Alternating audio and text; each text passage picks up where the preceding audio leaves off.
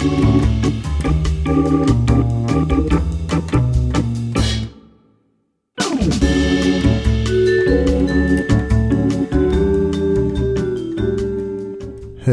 and welcome to Upstream with Jim and John, father and son conversations about discipleship and culture in the Pacific Northwest. I'm John. And I'm Jim.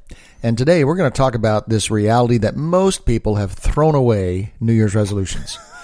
don't care about them, don't make away. them. They have thrown them away. Yeah. And so we're going to talk about well, what should you do this time of year, and how can you think uh, think in a way that's uh, both productive and fruitful, but not burdensome and overwhelming.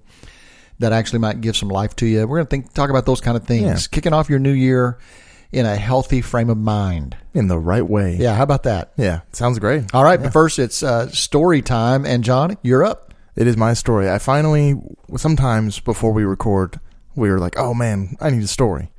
And I haven't lived the craziest life, so it's it's trickier than it, might sound sometimes. But I've got one. This is a little briefer, but the one celebrity that I've met, as far as I know, uh, was uh, Rainn Wilson from The Office, Dwight Schrute. Really? Yeah. You met him? hmm When? Uh, he was doing Comic Con. No, I don't go to Comic Con. Bethany does. I, Uh, I, I thought it was just a nerd fest, and you're a nerd. A a lot of nerds don't think that it's worth it to sit in the lines and do the crowds. oh, and- really? Yeah. But this was different because this was a book signing he did for his autobiography called The Bassoon King. Oh, I remember the book. You, Yeah. you, you loved the book. I didn't read it actually. Julie bought it and Bethany bought it, but they were going to the book signing and I was going to go with them. So I got tickets. It was at this church right next to UW in uh in Seattle. And so just hopped over the lake and and uh Now, so the bassoon king, mhm. like a bassoon is an instrument, right? yeah, yeah, the cover is him with a bassoon Okay. cuz he played it in high school, I think. Okay. Anyway, so he spoke and uh, was interviewed and uh, played a little bit of the bassoon. He played the Office theme on the bassoon. Oh, wow. it was pretty cool. Uh, and he played. So his whole thing about the bassoon is that no one cares about it, and so he had a bassoonist from children's orchestras from all over the city play with him on the stage for a few songs It To was- give them a spotlight Yeah. because nobody cares about exactly, exactly, So he is the king of something nobody cares about. exactly. I think that was the point. But okay. Uh, anyway, so afterwards, to get your actual book signed, you'd go in line and see him. And uh, they had rules, you know, like no uh, flash photography, make it quick. Like you got to go in there, sign it, say hi, and go. Like you can't ask him a question, you know, stuff like so that. So you went into a room with your book, and it's him and you? No, it's a line. The line Oh, okay. goes through an open door and out an open door, so you can see him from a little ways off. Um. Anyway, so uh, Bethany and I go in at the same time because she has, you know, the book, and uh, and so we walk up, and you know, I'm thinking of like something I'm gonna say, like something, you know, something like some deep, obscure office quote to let them know I'm one of the real fans, you know. I'm legit, man. Yeah. And you so- are my biggest fan. Exactly. and so we get in there and uh and it was like deer in the headlights, man. We give him the book and he like opens it and starts signing and he's like, How you guys doing? And we're both just like Good. and he goes, All right. And he holds up his hand for a high five. And I just smack his hand and uh and Bethany high fives him and then we just get out of there. You're kind of like the the Christmas movie of the kid at Santa Claus, and he totally forgets what he wants to ask for. Yeah. Because he's just starstruck. yeah. It was very funny. And How old were you? afterwards, I was in college, so I was Oh, okay. 20. I was probably 20. Yeah. Yeah. Uh, but it was pretty funny. So I've, I've high fived Rainn Wilson. Um, didn't get to talk to him much. Technically, I just picture you high fiving him with your eyes wide open, saying nothing, kind of looking like a Yeah. starstruck nerd. that's exactly what it was. And it was like you would have thought I forgot how to high five. Like hold the hand up for a second and like line up the shot and just That's awesome. Yeah, and uh, technically, me, actually, all my celebrity stories are with Bethany, which is funny. We went to a uh, concert in Seattle, and we're in line. You know, we already bought our tickets. We're in line to get in the show, and uh, I'm on my phone or something. And uh, uh, because of my terrible peripheral vision, you know, my glasses end at a certain point, and outside of that certain point, I can't see anything. Right. And the lead singer of this band was uh, Wolfmother, if you're curious. Uh, he goes walking by, and she was like, "Did you see him?" I was like, "No. Why did That's you say something?" Wolfmother. That's not. He doesn't go by. Oh, what's, Mother, he, what, what's his name? I forget his name. I don't know. I think it's. But she recognized him. yeah, he's very right. He has like a. Do you remember Hyde from that '70s show with the sideburns and the glasses and the big fro? Oh yeah. He looks a lot like that guy. Oh okay. So he's pretty, you know, he has noticeable features. Yeah. But, uh, and then oh, I feel like there was another one. Oh, the drummer for uh, this one I actually did see for one of my favorite bands. We were in line to go to that show, and the drummer is walking by, and a couple, like two people behind us, or a little family who we've been talking to beforehand. He's like stops and just starts talking to him, and he was he was their cousin, I guess. oh wow. And so I like I labored over going over to ask him to sign my my ticket stub, and I didn't do it. And he went on going, and now the now he's not part of that band anymore. So mm. I missed the only chance I will ever have. Hmm. I don't mind it that much. It was cool just to see him and Yeah. him talk. Yeah, So, what is your takeaway from encountering celebrities? I don't know. They're uh They're normal people. they're probably a lot like yeah, Yeah. just normal people. So it wasn't uh it, w- with with uh, Rainn Wilson specifically. You know, if you've seen so much time of that person and never actually met them, that was the bizarre part. It's Yeah. like whoa, it's like there he is. You know, uh, and that was actually you remember that detective show that he had for like a season or half a season. Oh yeah. Yeah. In Portland. Yeah, that was uh, soon after that got canceled. So the whole time I was thinking, I was like, man, I wish I could say what I wanted to do was quote that show for him and let him know, hey, good, I was one of the one I'm of the one of the 20 12 guys who watched it, yeah. exactly, but I didn't even watch it, so, so I had nothing. I watched the pilot with you. Yeah. Uh, it wasn't very good. You liked it, I thought. I like Rainn Wilson. Yeah, me too. Yeah, but it wasn't very good. Yeah. Anyway, no real takeaway. Just that uh, those are the only celebrities that I've met. Okay. Yeah. All right. Well, let's uh, dive into our subject today. We're talking about New Year's, and um, you were mentioning to me recently that you get a little bit uh, giddy. Is that the right word? At New Year's, you get a little little excitement. Your I heart think- beats a little faster. You start uh, having some kind of uh, metaphysical anticipation. I think all of that is the wrong way to describe what, what it really is. Okay, what is it? Giddy for sure is an inappropriate way to put it. Oh, really? Yeah, because it's it's almost somber. It's Oh. like very introspective and like kind of uh, But it's positive. it is. Po- it's almost like it's like liturgy. Almost. It's like a it's like a ritual kind of. Like you're just like you're. It's I, I don't know. Basically, I just you know everyone's thinking about the about time and where they're going, where they've been, and it's just kind of this energy in the air of everyone kind of thinking at the same time. Time is on our side. Yeah, except it's not. That's the key lesson I learned every single New Year's. Right. Yeah, I have some thoughts about time. Okay, well, I wrote some down for Okay. you because specifically 2020. This is huge. This is It is huge. You know, it'll be very 101 years before we have a double digit year again. 21 21. Oh, yeah. 101 years away. It was 101 years ago when it happened last time, 1919. Man, that was There's a good my year. thought on time. Yeah, that's Why well, was 1919 was, was a good kidding. year? I oh, you know, I thought you were going to whip out some historical fact on me. no, I know nothing. Uh, what? No, I got nothing. Anyways, a lot of these these are like that. So, like, uh, 1980 was 40 years ago. That feels like 20. You know, 1980 Yeah, was it 20 does years feel ago. like recently. like all the 80s movies came out 20 years ago, but no, that was 40 years ago. Yeah. You know, I like to look at cars, Mm-hmm. and in, in my head, when somebody says, "Oh, it's a 2003," I think, "Oh, it's a pretty new car," Yeah, exactly. right? But that's 17 years old now. Yeah, when we would do research papers, they you know they say like no sources older than like five years ago. So I, I found tons, Older than five years ago? yeah or uh, yeah. Newer. no older.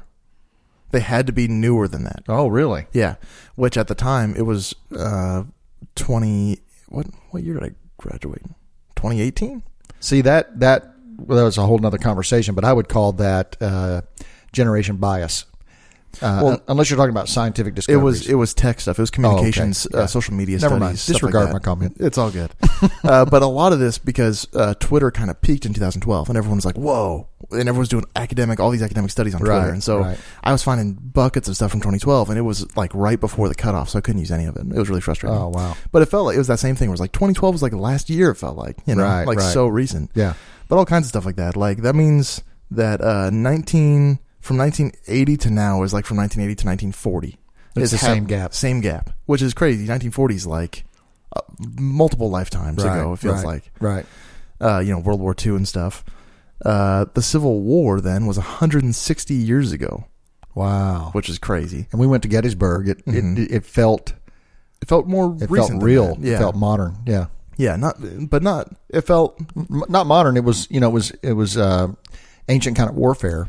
But they were close. they were like on the brink of modern time. Yes, basically, yeah. Like that was the last Napoleonic kind of fight. Right, right. Like World War One, but but we weren't really in that war as much as uh, other countries. Uh, another one, World War One, was a hundred years ago, Wow. which is nuts.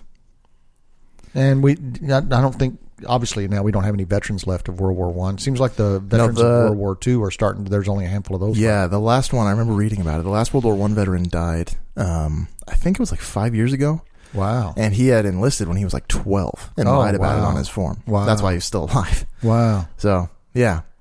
But anyway, uh, those are my the big. The 2020 is big, but uh, generally, I don't know. Like, have you has it ever happened to you where, like, uh, I'll be I'll listen to an album and I'll be like, I was like, hey, a, a mod like it'll just come out. And I'll be like, that was great, and like I'll be like, oh, they just released that, and then turns out that was actually it's been five years since I found that album. You know? Yeah, that happens to me a lot. Yeah. Where I think something happened. I was talking to somebody Like last movie. night. Yeah. And I said, yeah, uh, three years ago this happened.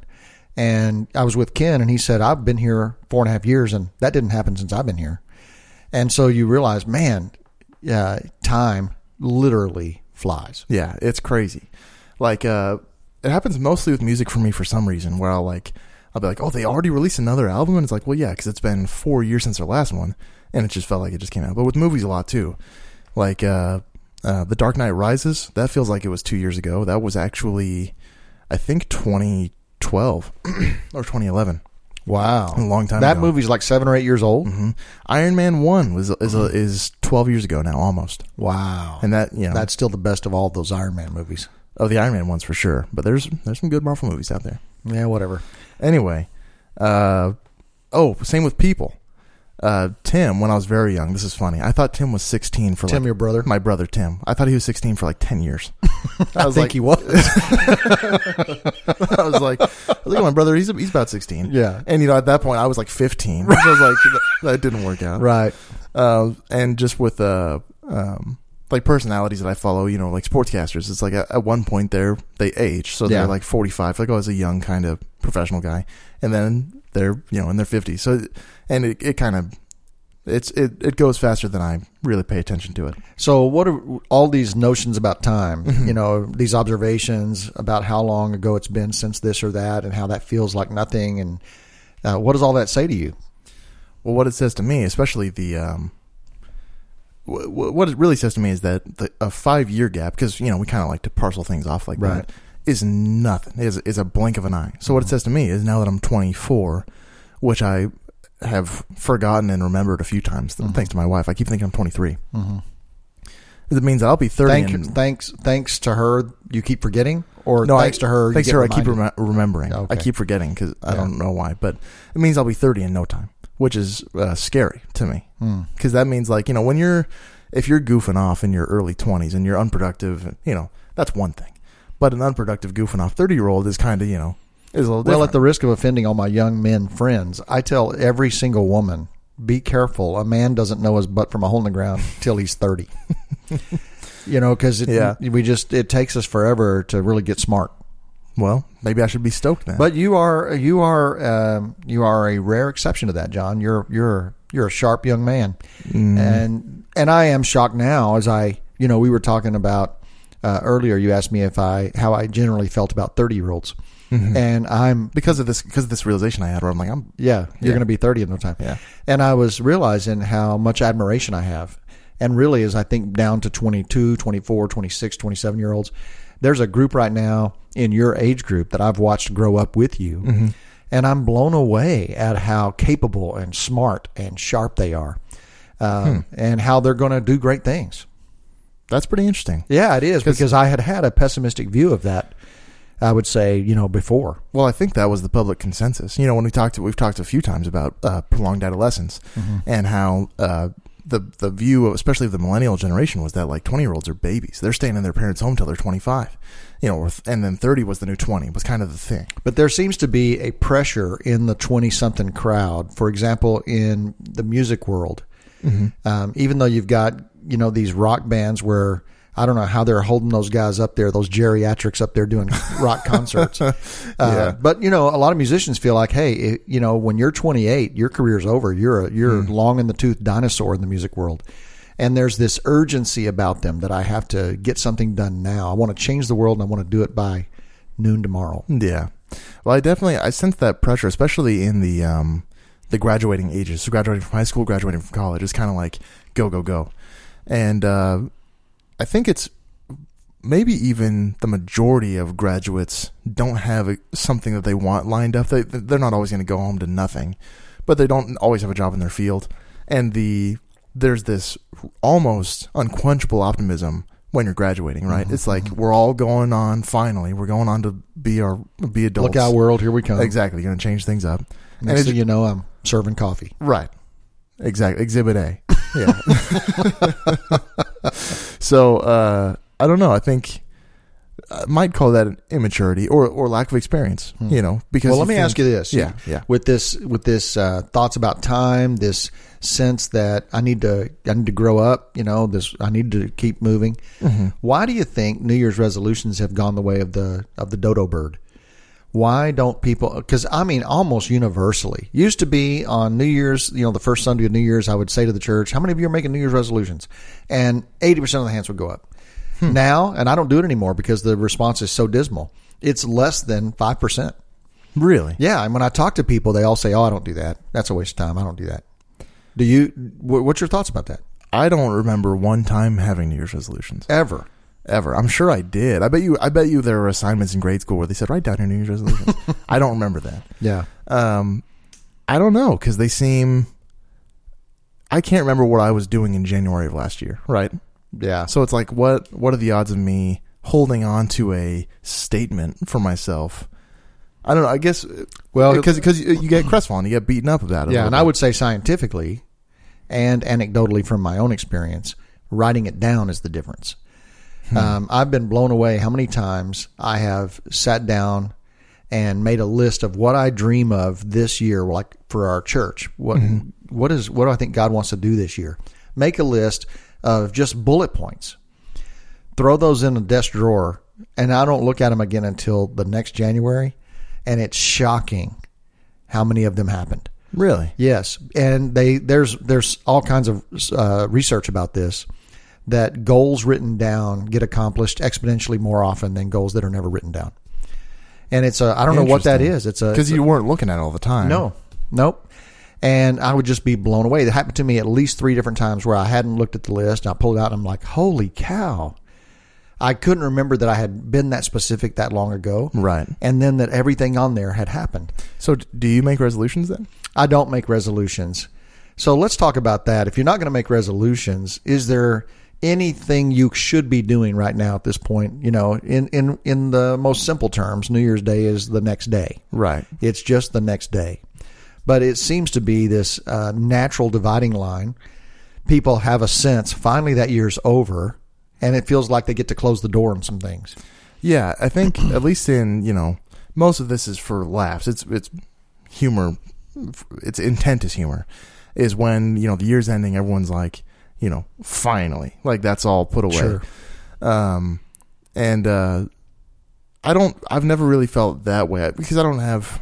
I can't think of a year and people go that was either a good year or a bad year. Like the joke I made uh, about 1919. I don't. I don't necessarily. Maybe it's because I don't have that t- kind of memory where I can just like parse off that year and remember. Oh, good things happened that year. Yeah. Uh, except for like big, you know, like the year I got married and stuff like that. But um, why don't you? Why don't you have resolutions? Well, um, I do a lot of reflecting and I do some evaluating, and then I set some um, some thinking about how I'd like to move forward this year. But it's rare for me to have a quantifiable. To me, a resolution is a measurable, quantifiable with a timeline goal. And I don't know why I do less of those than I used to Yeah. but I, I do a lot less of those than I used to. But I, I love taking some time at the end of the year to think back and first of all just experience some gratitude hmm. because in real time your life can feel stuck or hard or difficult or challenging But when you sit back and look in hindsight at the last 12 months, Yeah. you realize how good God has actually been to you Yeah. and how many things there are to be grateful for, right? Yeah, I think that's why I love that time. Like you said, the the giddiness, quote unquote. What really it feels like to me is like a, uh, it's like romantic in the literary sense. You know, it's very like kind of dramatic. Very few times do you have that clean of a break Right. that the whole world recognizes. You know, um, but but it's kind of some sometimes like we were watching the we found a a, a stream. This is kind of show how technology's changed. We don't have cable in our apartments. We found a a stream on YouTube of uh, King Five, and they were showing the Seattle you know New Year's thing, Oh, uh, which and- didn't happen because of the wind. Right, they had a light show. Yeah, but- which but- was terrible. I stayed Well, up for nothing. yeah. That's long past my bedtime. I know you could have had six extra hours of sleep. Oh man, I was not happy. uh, what I wasn't happy about was it was sponsored by T-Mobile. So three minutes because this is like as I lead up to that, I'm like in my most introspective, right? I'm I'm not wanting to mess around. Three minutes before midnight, they have like some lead research and development guy from T-Mobile up talking about 5G, just selling his company. They're all wearing all pink. Yep, I'm like, what are you Yeah, doing right now? Yeah, you think I want to watch a commercial right now? Yeah. Well, Ugh. they paid a lot of money to have that right. Oh my goodness! I was just wondering. I'm I'm not trying to step on any toes. I would hate to have that job to be that newscaster and be like, got to put on this pink shirt and talk about T-Mobile. Well, he was floundering anyway. I thought that was it was not entertaining TV. No, it was rough. So and and I think that sense of um, disappointment for anyone who's gone to like a New Year's event or spe- I don't I've never done like the obviously the Times Square or even the downtown Seattle thing, but the disappointment as soon as you know it's twelve oh one, it's kind of just like well, there it was, you know, and it really does kind of feel like a new day. Right. Let me ask you this: Yeah. What do you? What are your thoughts about 2019? Did you spend some time thinking about it?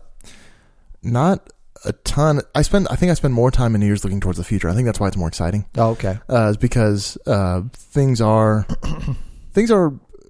It's it's tougher when things don't change a, a lot, right? From from like twenty from eighteen to 19, 19 to twenty. Um, but a lot of things, you know, I'm maybe it's just the period of life that I'm in, or maybe things are going to be moving quick from now until forever. But things change pretty quick now, uh, with the exceptions of we're living in the same apartment, which I didn't think we would be by this point. Um, but new field of work, um, you know, I don't know. Uh, So so mostly it was looking towards the future, but I feel about 2019. Man, If somebody asked you, did you that. have a good year or a bad year? What would you say? I had a good year. You had a good year. Yeah. Okay. We we went we had did a lot of fun stuff. We spent a week in LA with the family. Uh, before that, we had a long weekend in Arizona with with Tim, and we had our uh, first ever anniversary in Leavenworth. Mhm. So lots of fun, kind of um, frivolous vacation stuff. Yeah. That'd be Leavenworth, Washington, not Leavenworth, Kansas, where there's a federal prison. People Yes. of my age, when you hear Leavenworth, if you're not from Washington, you think of the federal prison. Yeah. Well, no, I did not even know that existed. Leavenworth, Washington, little Germany. What about what about you? You're 2019. Well, it's funny when you when you reviewed your year. how- Was it a good year or not? You listed trips. You you listed moments Yeah. when you got to escape from your Well, that, world. that stood out, right? That's Yeah. that's out of the mundane. yeah. Yeah. Uh, I would say it was a good year. Um, I would think that. Oh, we Um, started this this year. That's we a big started. deal. Yeah, we we started this this year. We wrote the Pursuit late last year. It came out this year. Mm-hmm. Uh, that was good. I think uh, I feel um, I feel like everything family wise is better. Hmm. I think some of our family members go through hard times, you know, but as a group, I would say our family is in a better place now than it was a year ago. Yeah. So I, yeah, I feel good about that. Um, but let's talk about the future because um, resolutions for some people, I think they gave up on them because it's just a beat down. It's just one more chance to feel like a failure. Exactly. I made a goal and then three weeks later I've already blown it. You know, this is the time of year when people uh, health club membership is going to go through the roof in January. Um, I work out at a place, and starting January one, the crowds are way higher than they Yeah. were, and then by the middle of January, it's back to normal. Uh, Really? Church attendance bumps um, in January. Um, diets begin. Uh, budgets get written. Financial dreams get talked about. Uh, so it's a time where we really intuitively think about, I want this to be a great year, Yeah. and thinking about how we might move forward. So I think um, the thing that if we if we want to avoid resolutions, and I'm and I and I would probably encourage that, um, it's still a good time to have gratitude toward the past and some reflection about maybe at one or two places I'd like to see my life move forward this year. Yeah, you have. Uh, um, I would call, I would call it Jim's famous assessment tool because it seems famous to me. You have an assessment tool at the end of the year, Yeah. um, and it doesn't necessarily project forward, but it kind of has that that um, atmosphere to it, where it is for the future to Yeah. think about um, your you know your life going forward. Talk talk about that. Well, so 15 years ago, I wrote this for myself. For the first three years, I didn't tell anybody about it. I just used Oh, it wow. myself, and it was a really helpful thing. And I I feel like it it was um, it was um, I felt I felt like this was a, a really cool device. So Sure. I shared it with a friend of mine on the third year, and he said, "Dude, you gotta you gotta share this with men." So I called it then the annual man exam. and I would meet with the men of our church, and I Uh-huh. would give this this uh, assessment tool out and let, and encourage them to take it and use it. But I didn't collect any data. Then, probably I don't know, um, ten years ago, um, we started using it as a whole church. And then uh, at Evergreen now, we have automated this tool, and it's been uh, tweaked a little bit. And it it is a it is a digital tool we ask our church to do, so that way we can keep year to year kind of progressions on Oh, sure, how met- our church family's doing without having Yeah. people's names attached to it. Anyway, awesome. um, this I pulled up on my iPad as you brought this up the um, the original paper exam that I wrote for myself. You have like a picture of it. Yeah. So uh, I think what we'll do, if anybody's interested, is I'll put this in our uh, maybe in our blog, or should we put it somewhere else? we'll put it. We'll put a blog about it on the website. Okay. So by the time you're listening to this, there's a blog available on our website with this annual exam there, and you can use it however you'd like to if you if you'd like to.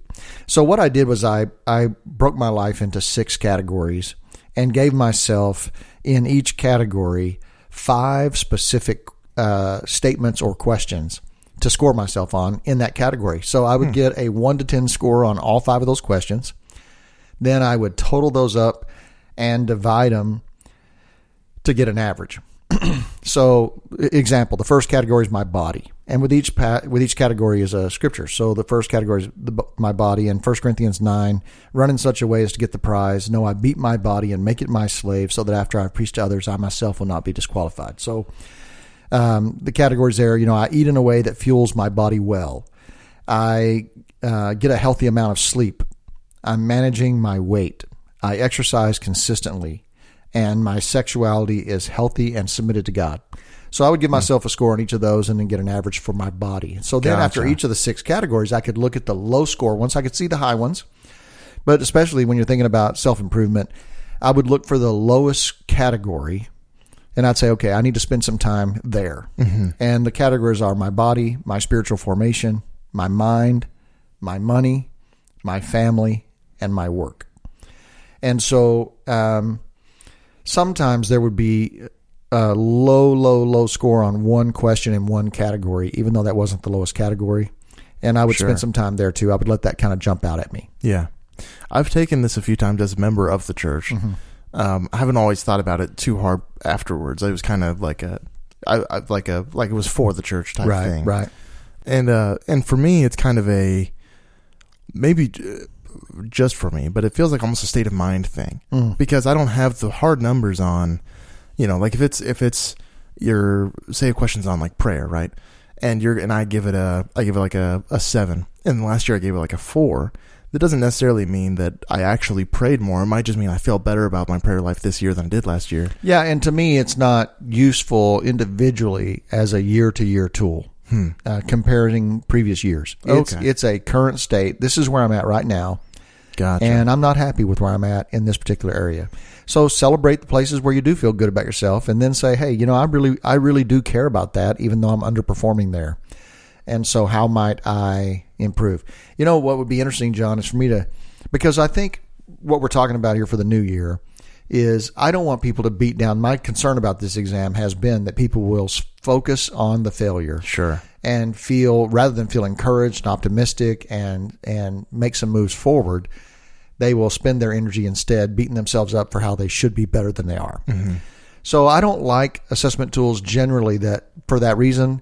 So I say use them guardedly. Like you don't need any extra help to be discouraged. Yeah, that's true. So, uh, so I want to just kind of talk to you about if you're not going to make annual uh, resolutions, New Year's resolutions. Maybe here's some uh, a couple of thoughts that I would under I would love to hear your response to. Sure.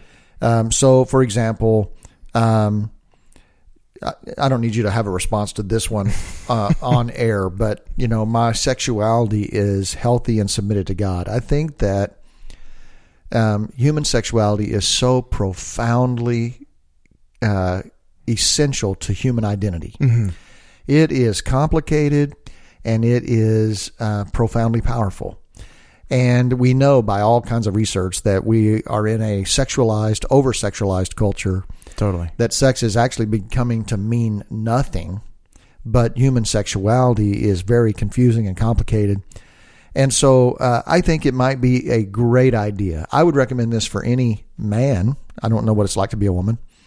Uh, to to spend a few moments thinking about that particular question and how that's going. If you're a married person, it's uh, something that married couples typically have a hard time discussing with each other, but it makes a really important conversation. Totally. Sexuality, sex doesn't make a marriage, but it sure can ruin one. And so uh, that would be one question. I think another one is um, I'm self aware and redemptive with myself. Redemptive with myself. Break that down for me. So uh, I understand what's going on in my soul, Mm-hmm. and I'm not too hard on myself. I recognize that God's effort toward me is redemptive, not Sure. punitive.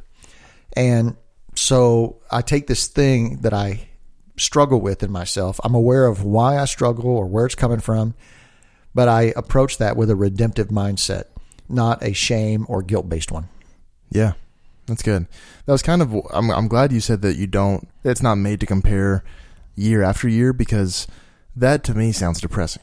Because of to measure year after year. exactly. Because like I mean, we just said time flies, but you also live a long time. So there's gonna be, to me, nothing is is more discouraging when I think of how good I was doing at this time compared to now, or mm-hmm. especially like like performance wise, quote unquote, with with God. You know, oh, I was praying like crazy back then. I felt so close, and now you know stuff like that. So especially if like one year was really high and the next was really low, it'd be be kind of a, a, a downer. Yeah. Yeah.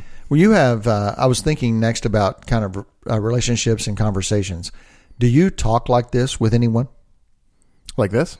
Uh, yeah, about like um, how you're doing, or where you wish you could grow, or um, where you want your marriage to move forward, or you know, do you do you talk like that to any of your friends?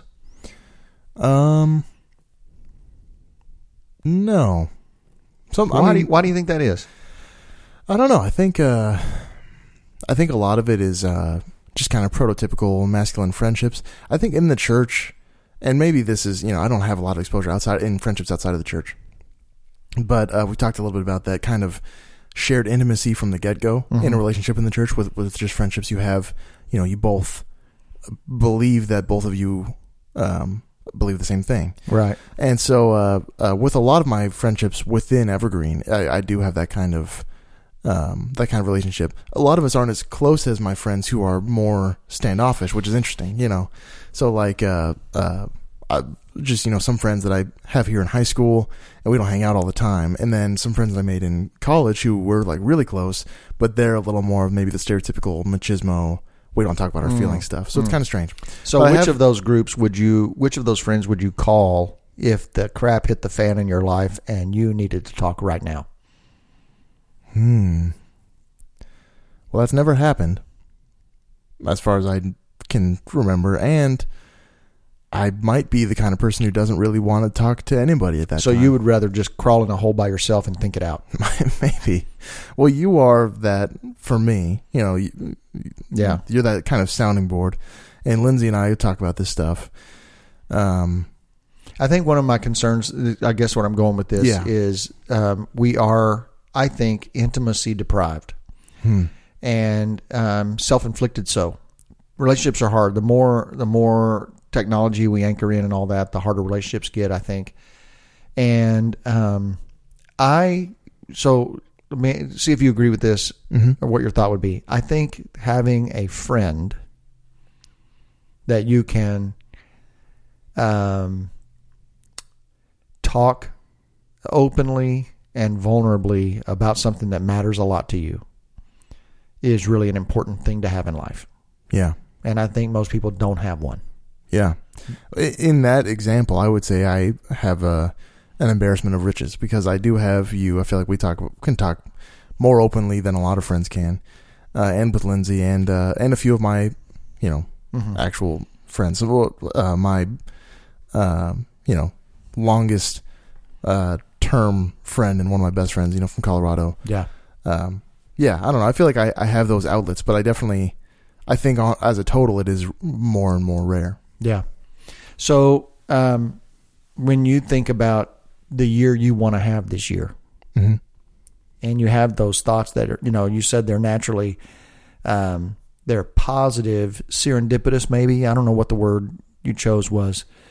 As you approach a new year, you know you have these you have these feelings. Yeah, yeah, yeah. I don't remember the word I used either. but they're yeah. kind of reflective, but also positive. Mhm.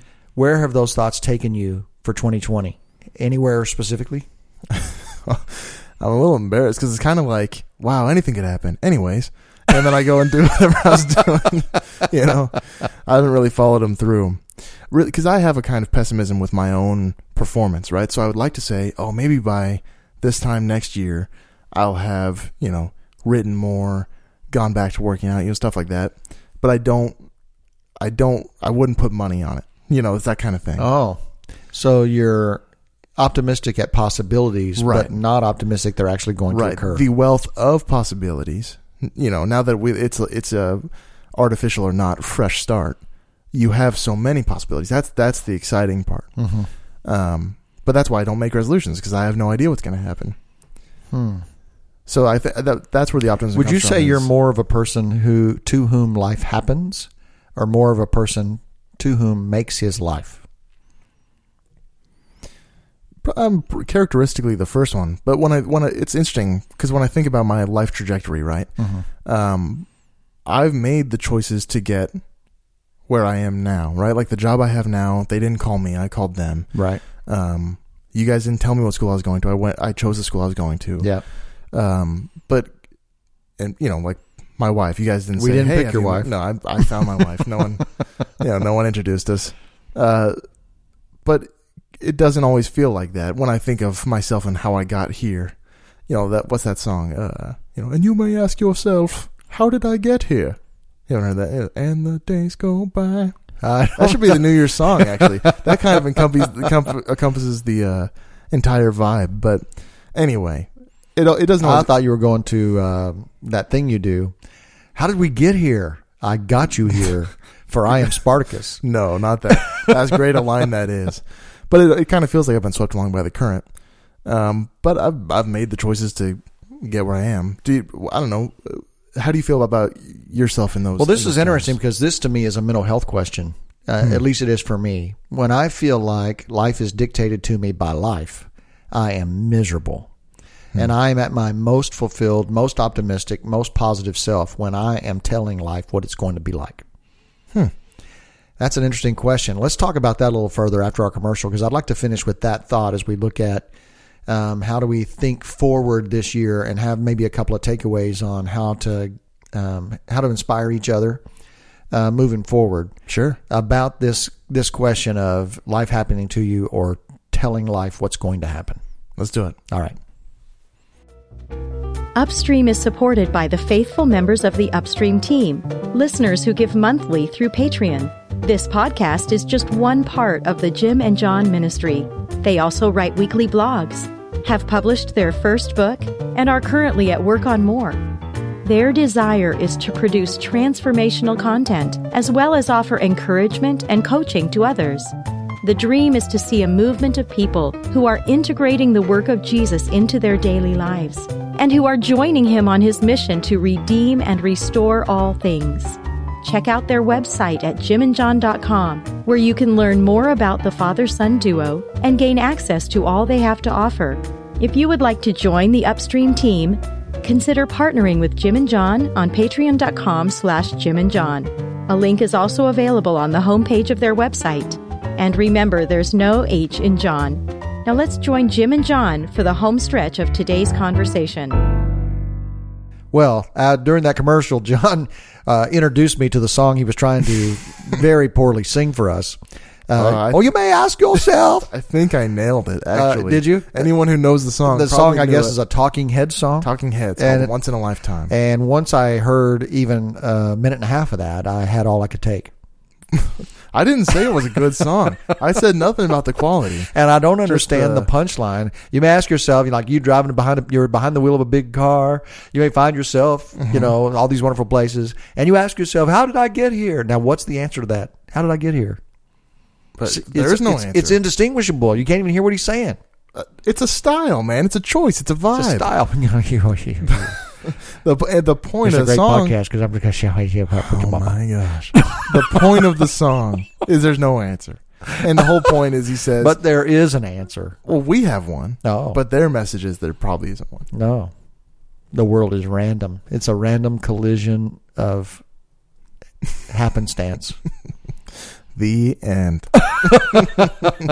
Okay, I want to finish our podcast today Okay. with two two thoughts, and I want you to think about these. I want you to process them right in front of the world. Great. Okay. I can't wait. Uh, do you do you uh, when I said that it's a mental health issue for me? When life is happening to me, when life dictates to me my life, Yeah. I'm miserable. But when I have a sense that I'm on top of the wave, I'm surfing the wave, and I'm calling the shots in my life, I am at my happiest point. Do you resonate with that at all? I don't know if I do. You're definitely more. We've been over this. You're more of an achiever type than I am, where that's kind of your source of um, contentment. And I feel the pressure of uh, what I might call bonds or or oaths or duties. Okay. Uh, you know, just even uh, w- with a, a job I've committed to, with um, a lease, you know, with with marriage. You know, there are things that I have committed to that I now, you know, certain doors are closed because of my convictions and my my oath. So, like to Lindsay, I'm ecstatically happy, but I am aware of the pressure that that entails. okay. And does that um, It doesn't make me any less happy. It doesn't make you So feel um, trapped? No, that's the difference. And it, and with other stuff like with work, I felt trapped before because of its um, because of commitments. So let me ask you this question. In what scenarios do you feel like, man, life is awesome? What is it that makes you feel that way? When you feel really great about your life, what made you feel that way? Hmm. Man, I have no idea. No idea at all. I think it's just that uh, you know the surf's good. You know, there's just I'm not stressed out. So- I don't have money problems. Everyone's happy.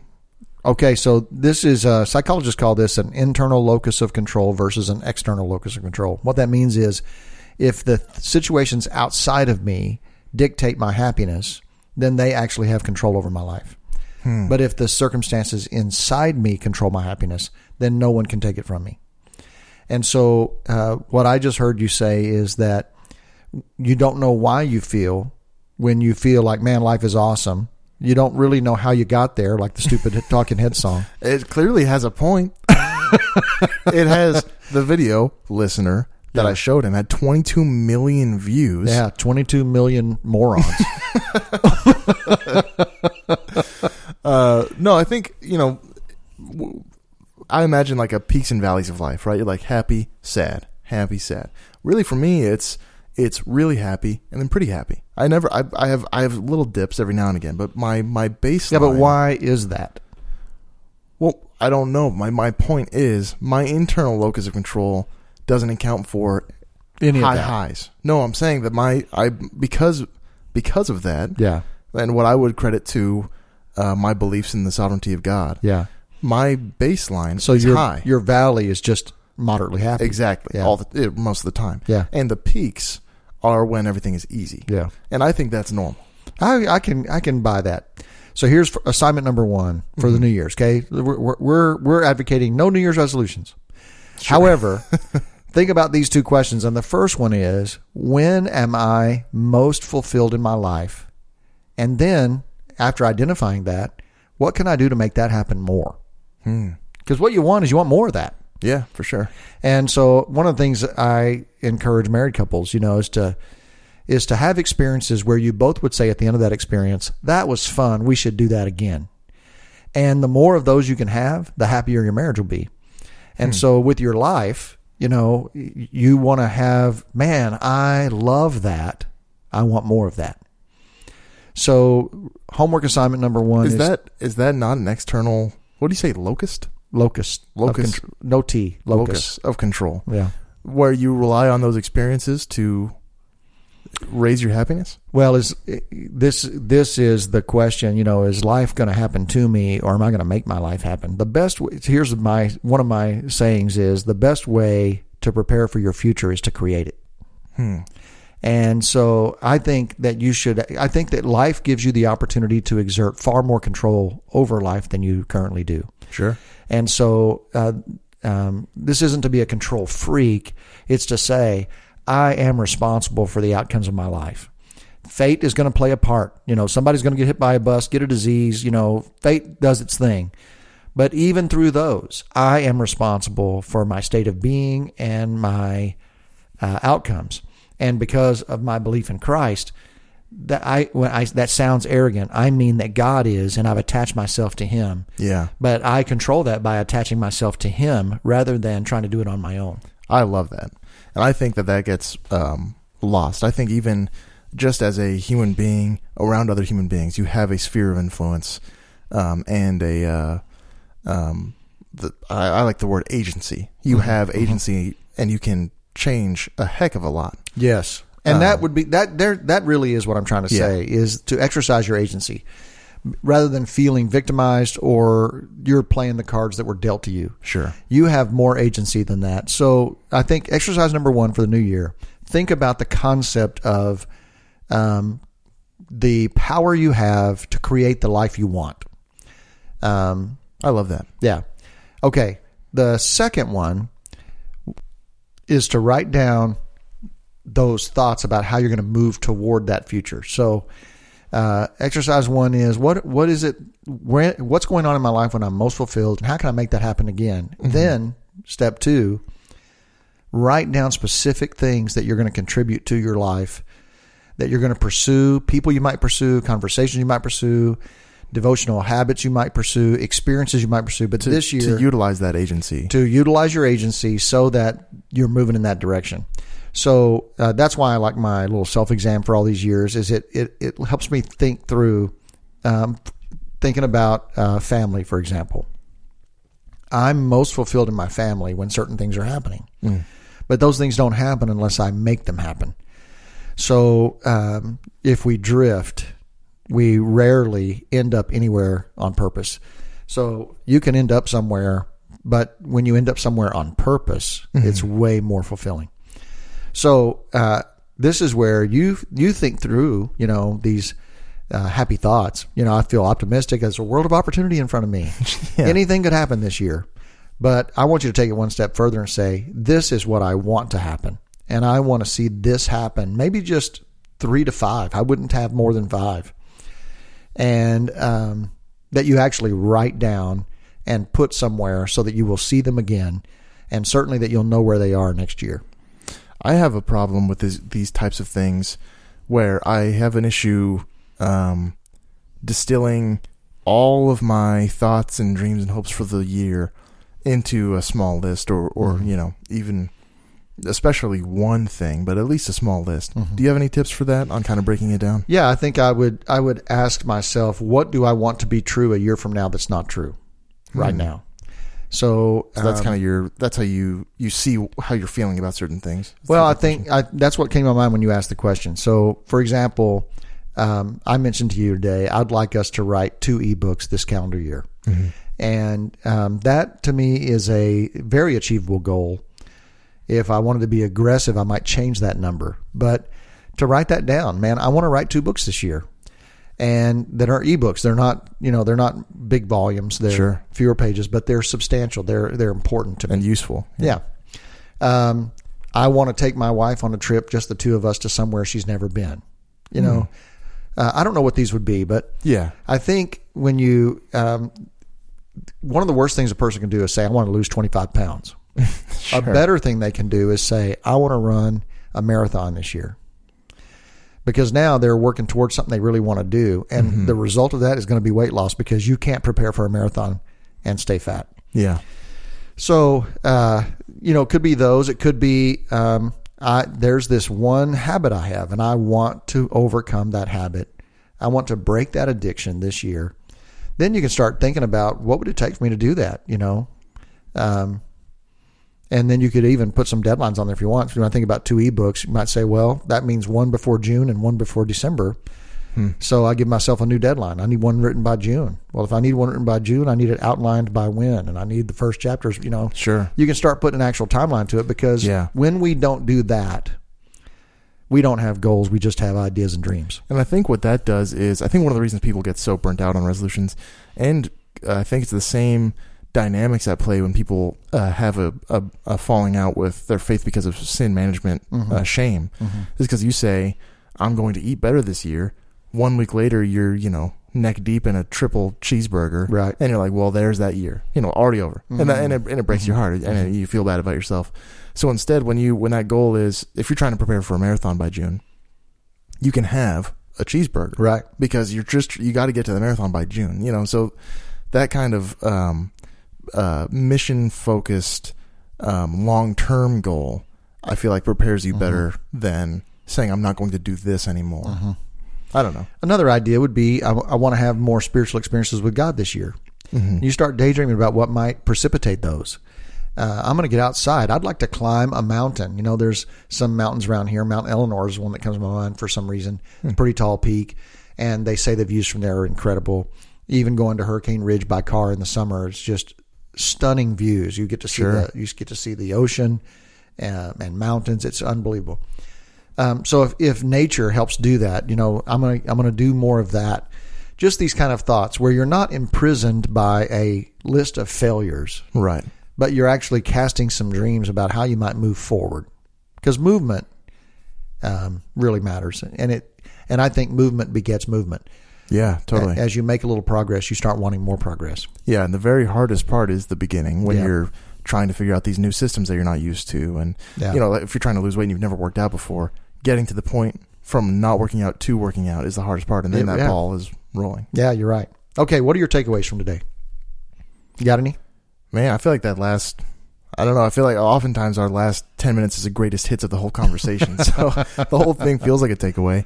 Uh, for me, th- that question is super helpful. What do I want to be true at this time next year that is not true now? Mm-hmm. Because I because I have such an issue um, narrowing down. Right. I get overwhelmed, you know, by the by the amount of thoughts and Mm-hmm. and and uh, and goals I want for this next year. So that I think that as a evaluative tool of what I really want, you know, between now and then, that's that's what I'm taking away personally. That's awesome. And you could even have a long list. You could say, I'm not going to, I'm just going to go unfiltered, mm. get out a whiteboard or a legal pad and force yourself to list at least 15 or 20.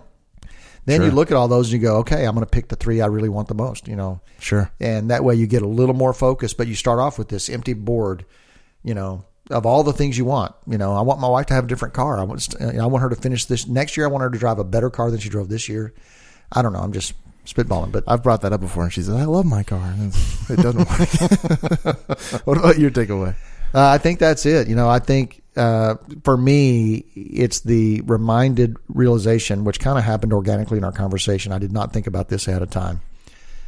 Um, that I am miserable when life is telling me how my life is, and Yeah. I'm fulfilled when it when I'm telling it. That's very telling of you. Of you, I It think. is, and and I need to I need to um, ex, uh, exert more agency so that I have that feeling more often. That's awesome. Yeah. Well, thanks for listening. And uh, as we mentioned, you can go to our uh, website, jimandjohn.com, no H in the John. And in our blog section, we will post a blog that has the self assessment. If you're interested in that, it'll be there available to you. You can follow us on Instagram at. At Jim and John, and I'll throw uh, I'll throw a picture of that assessment on there as well. Oh, okay. If you follow us there, uh, at Jim and John, or I think there's an ad in Instagram. I think I ask this every single time. There's no ad in Instagram. No ad in Instagram. You can find us on Instagram with the name Jim and John. no H in the John. You can tell we are social media Yeah. experts. Pros. Hey, thanks for listening. Uh, as always, tell a friend. We'd love it. And send us some comments. Info at jimandjohn.com is an email you can use. Tell us what you think. Give us uh, concept ideas. Yeah, we uh, love it. Episode ideas. We would love any feedback you can give us. Awesome. See you guys next week. Thank you.